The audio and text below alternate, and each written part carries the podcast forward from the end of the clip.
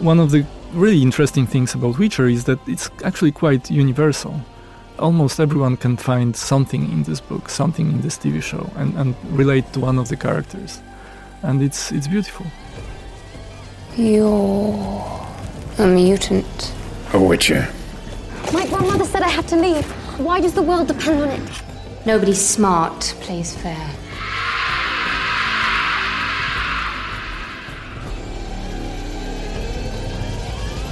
Welcome to the world of the new Netflix series, The Witcher.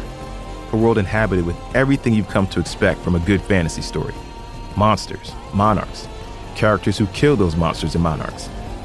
But only The Witcher has Geralt of Rivia, Yennefer of Vengerberg, and Cirilla, the lion cub of Cintra, all of whom reside on the continent, a vast sprawling land in the midst of turmoil, all swirling around in a cauldron of chaos, magic, war, and destiny. You can't outrun destiny just because you're terrified of it. The show's origins go back to a popular series of short stories and novels written by Polish author Andrzej Sapkowski, and he started writing these way back in the mid 1980s. When I say they were popular, I mean hugely popular, like translated into 20 languages and turned into a few video games popular. It reflects a little bit of my experience as a, as a child when I was growing up in a country which was not fully free, because Poland at that time was still a communist country. This is Tomek Baginski, an executive producer on The Witcher. He's who you heard at the very beginning. Tomek was just a teenager in Poland when Andrzej's books first came out. When he was in high school, he devoured all these adventures of Geralt of Rivia, the mutant monster hunter. And it wasn't just because he loved fantasy. There was something real about the Witcher saga and Geralt that resonated with Tomek. And to see this character who has like the soul I understand and the the world which is as complex as the world I see around me, it, it was re- really really interesting because it's kind of u- unique to have a book like that, which is fantasy, right? It's just a fairy tale story with monsters and monster hunters, but but it tells so many great things about the world we are living in. Tomek grew up and became a filmmaker, and he knew he wanted to do something cinematic with Andrzej's books. He wanted to breathe life into the characters and images that were cemented into his mind, and he wanted to share his connection with them so that others could connect with them too. So he reached out to the guy behind these fantastic stories, the author, Andrzej Sapkowski. I just wrote him a letter, a very, very long letter. like I, think it was like 20 pages or I actually or 25. I actually like printed it out as like a little document Yeah. because uh, I I thought that maybe maybe this is the way how to how to approach a writer, right? To write something. To be clear, Tomek just printed out his letter and mailed it. In this letter, Tomek waxed poetic about his connection to Andrzej's material, but also dove deep into the technicalities of how he turned Andrzej's work into something for the screen. He broke down the process of pitching it to a studio and bringing in producers, all the very tedious, intricate parts of adapting a book. Tomek thought his chances of actually getting the show made were pretty slim. So, from his perspective, he thought, Where is the risk? All he has to say is to say yes and let's let's have some fun and and he told me later that he almost threw the letter to the trash because he he gets so many letters right Yeah. so many information and but but but he saw that it's actually quite you know 25 pages it's not um and it's printed it's not just email it's thoughtful. so so he actually read it and he answered one word hmm it's interesting That's the, that was the response? yeah the first the first response was it's interesting Eventually, Tomek convinced Andrzej it was a good idea. The first season of The Witcher is out now on Netflix. But there's so much that went down between Tomek sending Andrzej Sapkowski a letter and you sitting at home hitting play on episode one. So, over the next three episodes, we're going to fill you in on how it all came to be. We're going to find out how you take a fantasy that is eight books with well over 3,000 pages of source material and turn it into an epic television series from narrative decisions to set building and everything in between. We'll dive into Yennefer's new backstory. Remember that scared girl who tumbled at your feet in this cave? Totally unaware of her power. I want to go back home to Adrian and never be her again. We'll follow Cirilla, the lion cub of Cintra. Maybe he's the other edge of my destiny. But first, in this episode, we're staring deep into the yellow eyes of Geralt of Rivia. My name is Brandon Jenkins. I'm a journalist, a podcast host, and a fan of all things fantasy. It's time to toss a coin to your Witcher, because this is Behind the Scenes of The Witcher, Episode 1 Geralt of Rivia. Once Tomek got the green light from the author, he pitched a show to Netflix. They were interested and wanted to tap Lauren Hissrich to help make this fantasy world a reality. I like to describe The Witcher as real people wandering within a really not real world. Lauren is the showrunner, executive producer, and writer of The Witcher. I spoke to her about what it was like to adapt the series for television. I had read The Last Wish, which is the first book of short stories that Andrzej Sapkowski, the author, wrote. I'd read it about a year before I heard about Netflix making the show, and I had truly loved it. But when she was first approached to make the series, Lauren said no. I'm a fan of fantasy, but I'd never written fantasy before. Lauren got her start as an intern and then writer on The West Wing, which is an early 2000s political drama. And that's pretty far from fantasy. She worked her way up and moved on to shows like Parenthood and Power. She did all of this before writing and producing shows based on comics. We're talking about Daredevil, The Defenders, and Umbrella Academy. So by this point, she was used to adaptation, which means she knows the stakes of taking on a big franchise. I wanted to make sure that if I was going to tackle something that was so loved by so many people already, that I could really honor the subject matter and give the fans what they deserve. Why focus on the books and not the video games? I think a lot of, um, especially when you think of maybe the American audience, Mm-hmm. there might be a larger um, base of people that are aware of the video game and maybe still getting hip to the books. Absolutely. I think American audiences mostly know about Geralt from uh, the Witcher video games. The answer is very simple, though, which is that the video games are based on the books. The video games are adaptations of the books. For me, it didn't make sense to make an adaptation of an adaptation of something. And what that does is it allows us to tell the Witcher story just in a different way. I think that a lot of video game fans are concerned that we're taking something from them, we're usurping something that's theirs. And the truth is, I love the video games. They're not going anywhere. They are insanely successful. I could only hope that our show is that successful. Video games aren't going anywhere, and the books aren't going anywhere. This is just a third way to enjoy these same characters in this same world. So, in order to create this new entry point into The Witcher, Lauren started at the beginning. I tried to dive in in as many ways as I could. So, first of all, I read the books. I actually am one of these old school people who likes reading paper books, not not ebooks. So I bought all of the books. Yeah, they're just better, right? They just they're more tactile. So I bought all of the books. It allows me to fold down corners of pages, highlight sections that I love.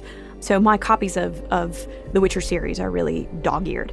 The next thing that I do is I actually listen to the audiobooks for a couple of reasons. One, I like sort of cementing the stories in my brain. If I listen to something on an audiobook first, it doesn't necessarily sink in, but listening to it after reading the books and starting to hear the voices of these characters. And for me, by the way, pronunciations of their names and the places, it sort of allowed me to dig into the world a little bit deeper.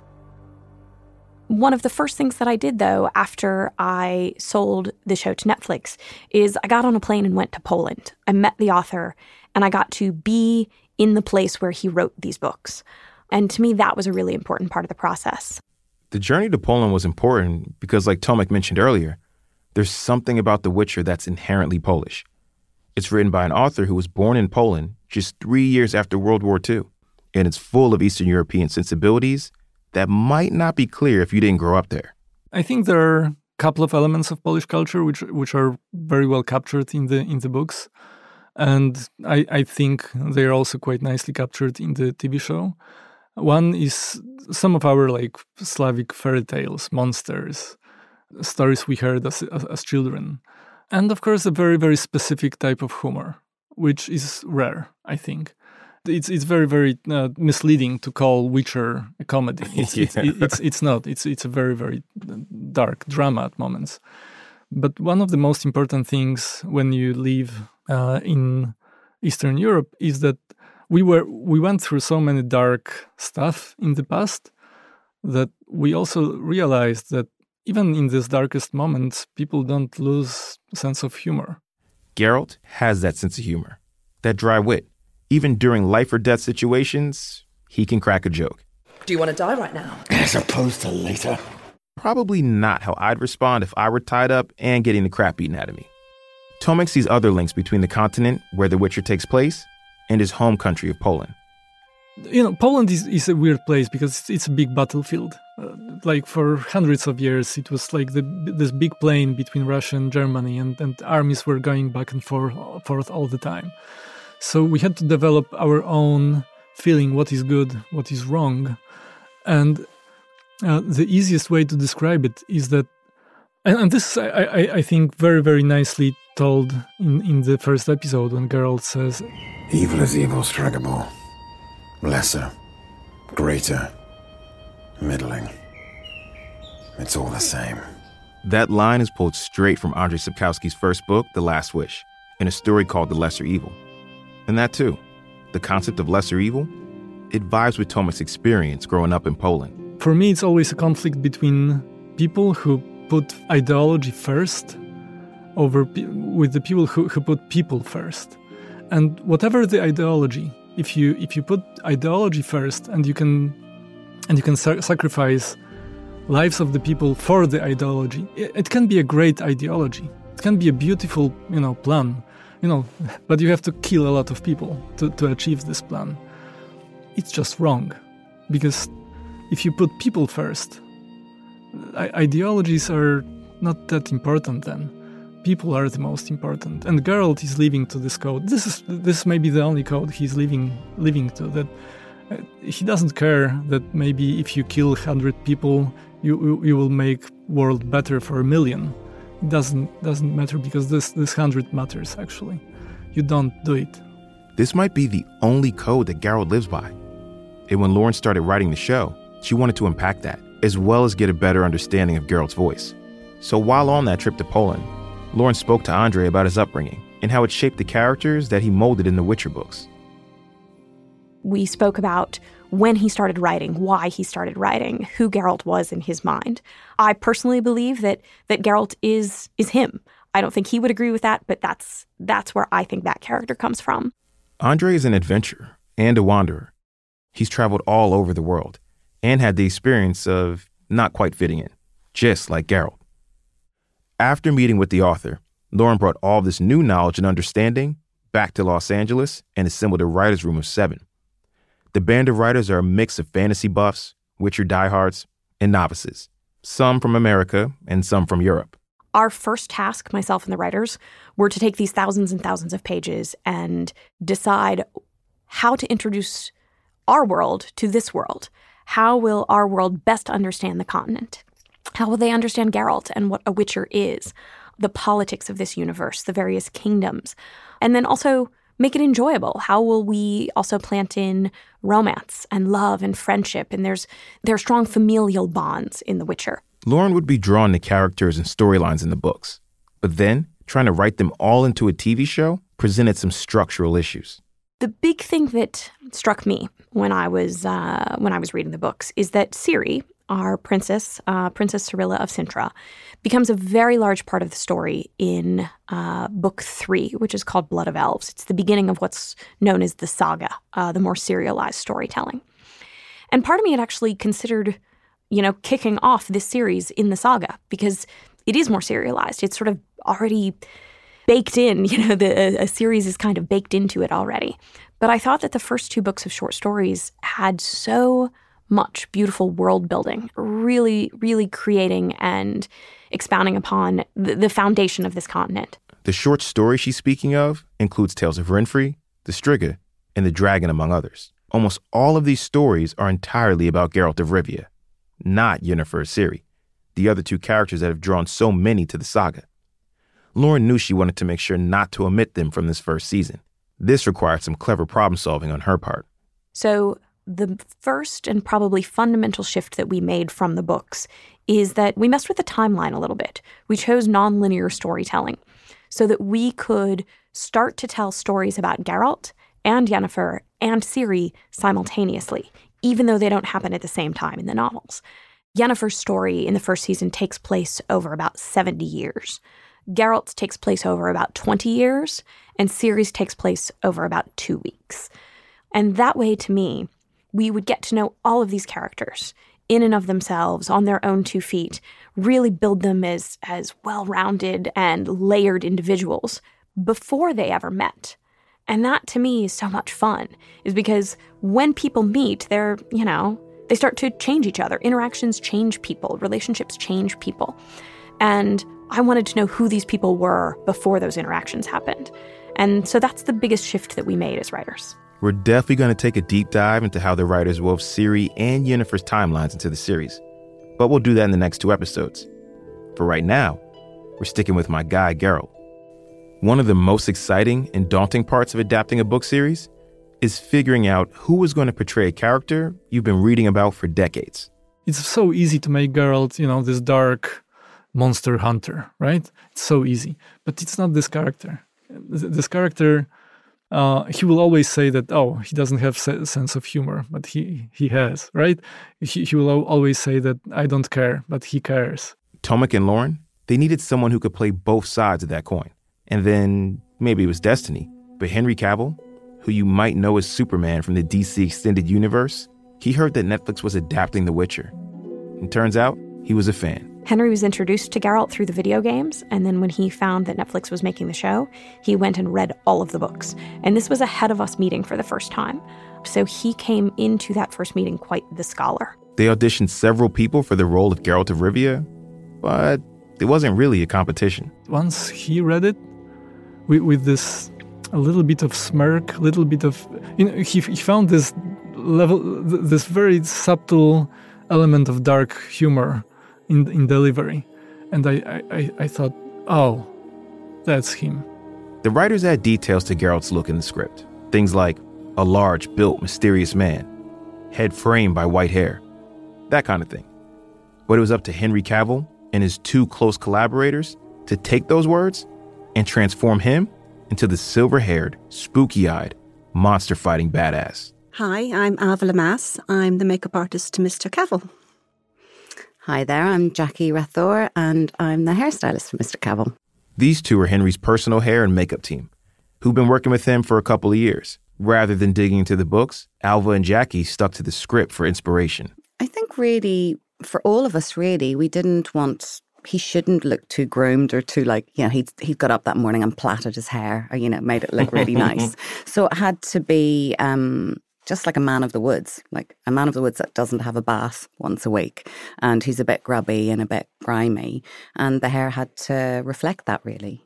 Jackie and alva aren't just responsible for designing the wig henry wears as geralt or putting makeup on his face to look dirty. They're responsible for everything from his veins to his scars to his eyes. Henry had to wear different kinds of contacts for Geralt's yellow eyes and for when they're solid black. The black eyes completely covered his eyeball, and we had a lovely um, optician, Sarah. Sarah, who was with him nearly the whole time because even when he had the yellow eyes in, even if he was off camera, he wanted the yellow eyes in to help with the, the other actor. Henry was that dedicated to this role. But prior to getting Henry in front of the camera, Alva and Jackie were testing a variety of looks, both for visibility and for functionality. We had our first camera test and we were saying, oh, the wig has to be a bit darker and the makeup has to be a bit more this and that. But we were still feeling quite nice, quite confident. And then the director said, well, can we pour a bucket of water over him now? And we went, what? And he said, well, the first fight sequence is underwater. Wow. And we went, what? so what? It- so that changes everything. That changes the products you use. It changes the way you, you probably have to sew the wig on as opposed to clip it on. But Henry did want to be pale. He wanted all the colour out of his skin. We did put in a bit of shading. We used a makeup that stayed on very well, even underwater. Okay, so quick question to all you listening. Am I the only one who didn't know that there's makeup that you can wear underwater? No? Okay, sorry. Back to Alva and Jackie. If you had to sort of rank this in difficulty to do what you all do, how high up does it rank? Because this feels like. In 35 years, it's probably the hardest job I've done. Wow. Same for me. It's the hardest job I've ever done. Looking after Henry is number one. We love him to bits and we want to be there for him and we want to make it perfect. He wants his take perfect every time. We want his take perfect every time. And that's the object. When he was out of his costume and out of the wig, he almost looked more more strange to us as himself. They'd spent six months with Henry as Geralt almost every day.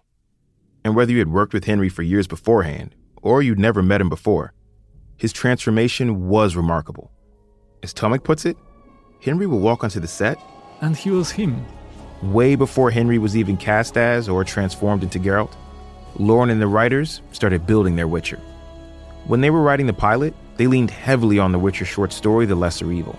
So, to better understand the adaptation process, we're going to dissect both the pilot and that short story, starting with maybe the most obvious question What is a Witcher? And Henry can give a very, very long explanation to what a Witcher is. But a Witcher is very simply a, a monster hunter, a mutated human who has special skills that enable him to kill monsters.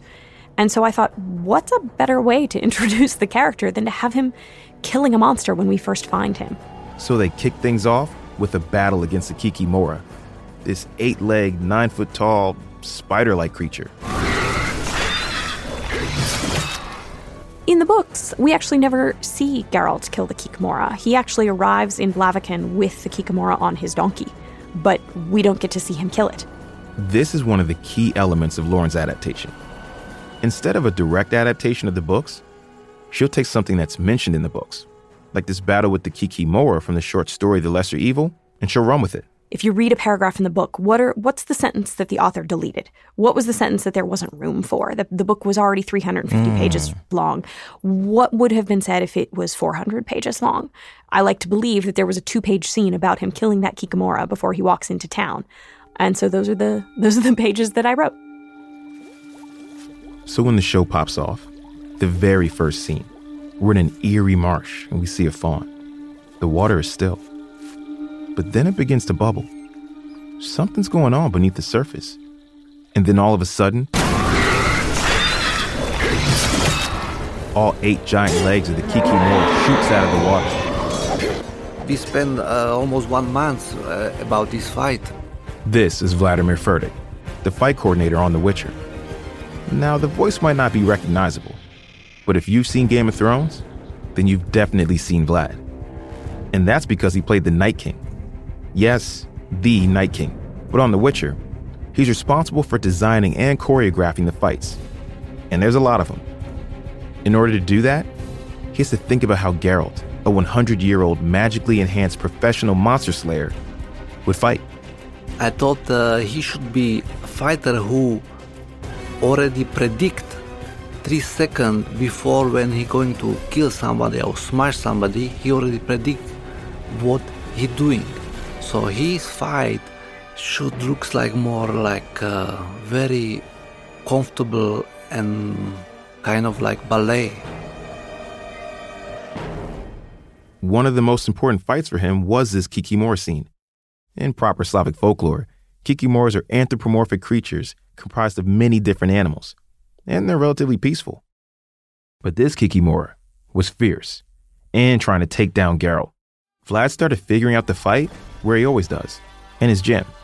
I just stay in the in the gym and I thinking how I can prepare the fight, you know, and uh, because Kikimora she was she's three three meters tall and she have eight legs.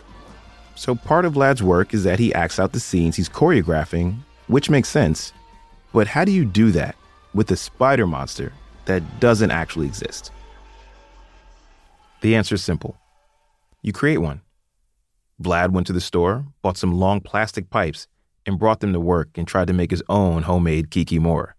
So I bring six people, I put them on the table. And he gives these six people, who are all crowded together on a table, a set of pipes. The pipes are taped together, creating a kind of mock joint to represent the spider leg. And each one of the stunt guys have to hold it out, moving independently of one another, but also near one another, clustered together. Which uh, looks like spider legs. And uh, I just stay under the legs and I start to thinking and start to build a fight. Vlad thinks about how a spider would move and how Geralt would try to take him down. The fight happened so quickly in the show that I had to slow it down and watch it at a quarter of the speed. But once I did, I could see how Vlad brought Geralt's ability to predict his enemy's movements to the spider monster. There's this one moment, right before another leg tries to strike his upper body, where Geralt ducks, like a game of double dutch. He stands up, facing the Kikimora, shuffling right to left like a boxer, figuring out where the spider's gonna go next. When the scene slowed down, you can see Geralt's calculations. There's so much detail, so much choreography that went to this two minute scene. And it started in Vlad's gym, where they fiddled with this fight, changing it six or seven times before actually showing the director. Then we shoot our previews, how the fight sh- will looks like, and then we show the Henry and we teach the Henry every movement. Henry actually does all of his own stunt work. He does not have a double. Every time that Geralt is on screen, Henry is on screen, even if it's just his hand. No one else acts as Geralt. In your history, is that normal? no, that is not normal. Um, you know, for various reasons. Obviously, we have Henry's uh, safety to look out for. That's our like first consideration. Everything always has to be safe, and he needs to be protected. But what I find is that Geralt's physical job, killing monsters, is a very important part of who he is. And so Henry didn't feel like he could fully embody Geralt without doing that aspect too. Which means that once one of the monster's pincers gets him and pins Geralt down, Henry is really underwater. And that's when Geralt drops one of his swords. Geralt's swords are almost as iconic as his white hair and yellow eyes. Anything that was Henry's weapon, whenever I came up with it or the idea for it, I would always bounce it off Henry and go, look, it's going to be like this, we're doing that. What do you think? Nick Jeffries is the show's armorer. Basically, he's tasked with researching and designing every weapon you see on screen. Actually, even the ones you don't see. So if you take the Kikimora fight, that is a fight that encompasses everything Henry has. So he has his real swords, um, he has a soft rubbers, he has hard rubbers. He means rubber swords. Um, it encompasses everything. So different parts of the shot, literally maybe from angle to angle, can change from the real sword to the rubber sword to the soft rubber, then back again, and so on. The rubber swords are used for safety. They also use half swords, which are exactly what they sound like swords with the top half missing. Visual effects adds the tips on later. I saw early cuts of the show before the swords were complete, and it's amazing how real the actors can make fights look when half their weapon is missing. And even these half swords and rubber swords, Nick the armorer carefully researches how they'll look. He'll take the time period into account. I'm going to use the word medieval because we're in that world of it being a medieval fantasy. He also thinks about the type of person brandishing the weapon. Geralt is obviously a witcher who is prepared to put a lot into his swords. If this was real, you'd want to say you can buy a cheap sword made by a blacksmith, or you can buy a very expensive sword made by a very good armourer. He obviously goes to the top end. He has the Rolls Royce of swords, which obviously says a lot about him. He he is very serious about what he does. So he would have put a lot of money into his swords. Like Geralt's silver sword in the Kikimora fight scene. In the script, it just says, a silver sword bisects the screen. Maybe it's just a reflection of the moon, but the sword seems to have a light of its own. Nick had to take that description and create it. He worked with Lauren and the art department, but mostly he did his own research. Nick would go to museums in London and also in Hungary, where they were filming. I went to the National Museum there because we're also looking for a little bit of a Slavic uh, touch to everything. So I had to look at a few reference things there and a few typically Slavic decorations and such like. I've even taken ideas from garden fences where I've seen something on a metal fence and gone, that's quite a nice idea. I'm going to build that into a sword one day, just a little bit of artistic metalwork or or something like that. It's that sword, a hulking wide sword that shines, even underwater, that Geralt drops while fighting the Kikimora. But of course, Geralt is able to get his sword back. He uses the Kikimora's movements to his advantage. He lets the Kikimora lift him up with the belief that she's got her kill. And then he delivers a final, fatal blow with his silver sword right through her skull.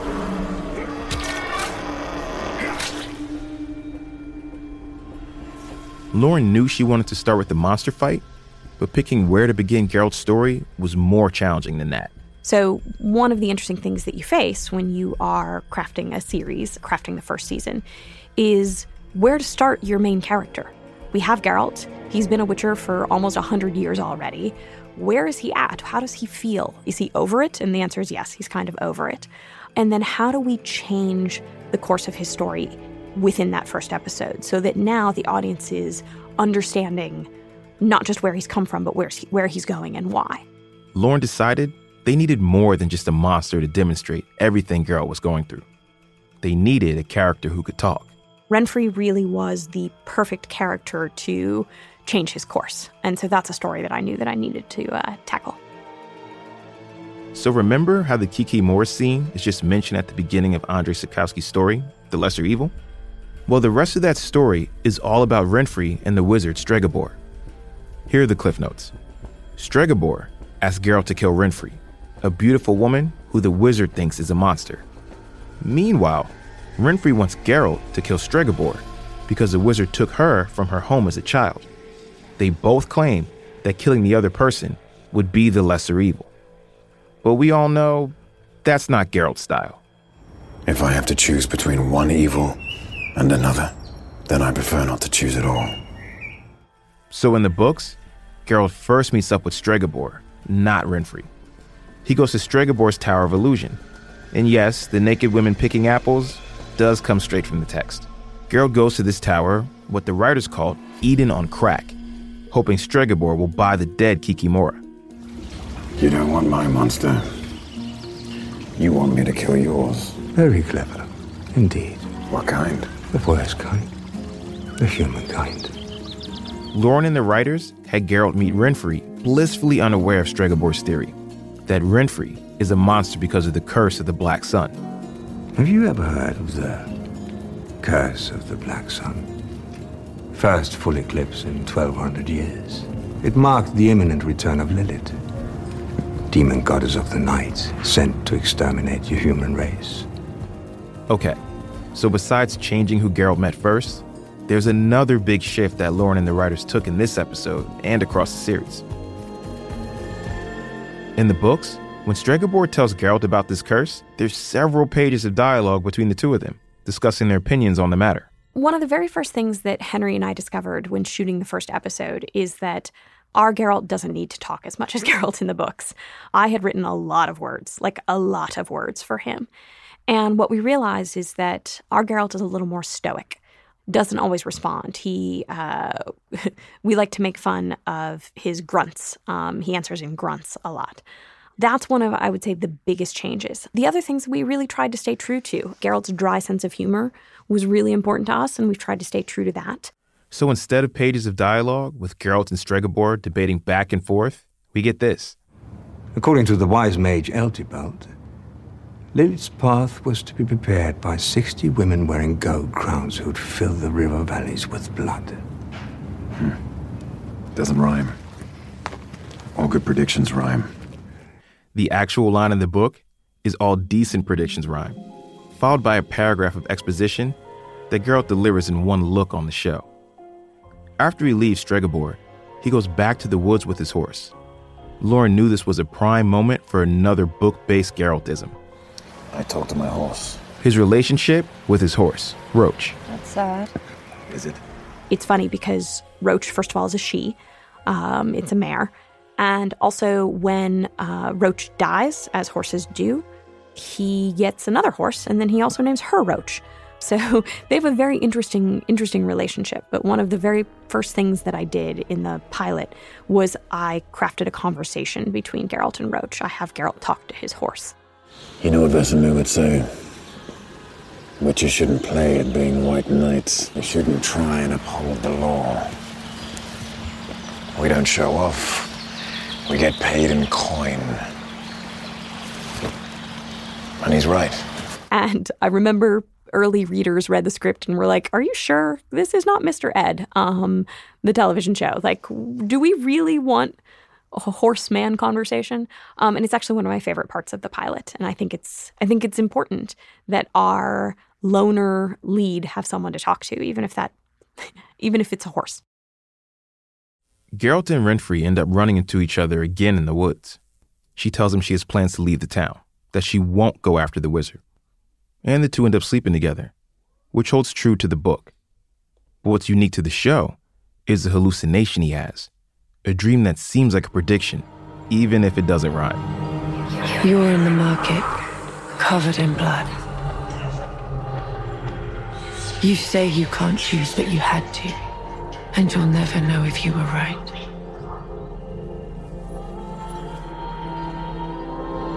Your reward will be a stoning. And you will run. You will try to outrun the girl in the woods, but you cannot. She is your destiny. Renfri. Destiny is one of the show's core themes. Now, I'm not co signing this, but if you were to drink a shot every time you hear the word destiny, well, you'd be at least six shots deep. Destiny. Destiny. Destiny. Destiny.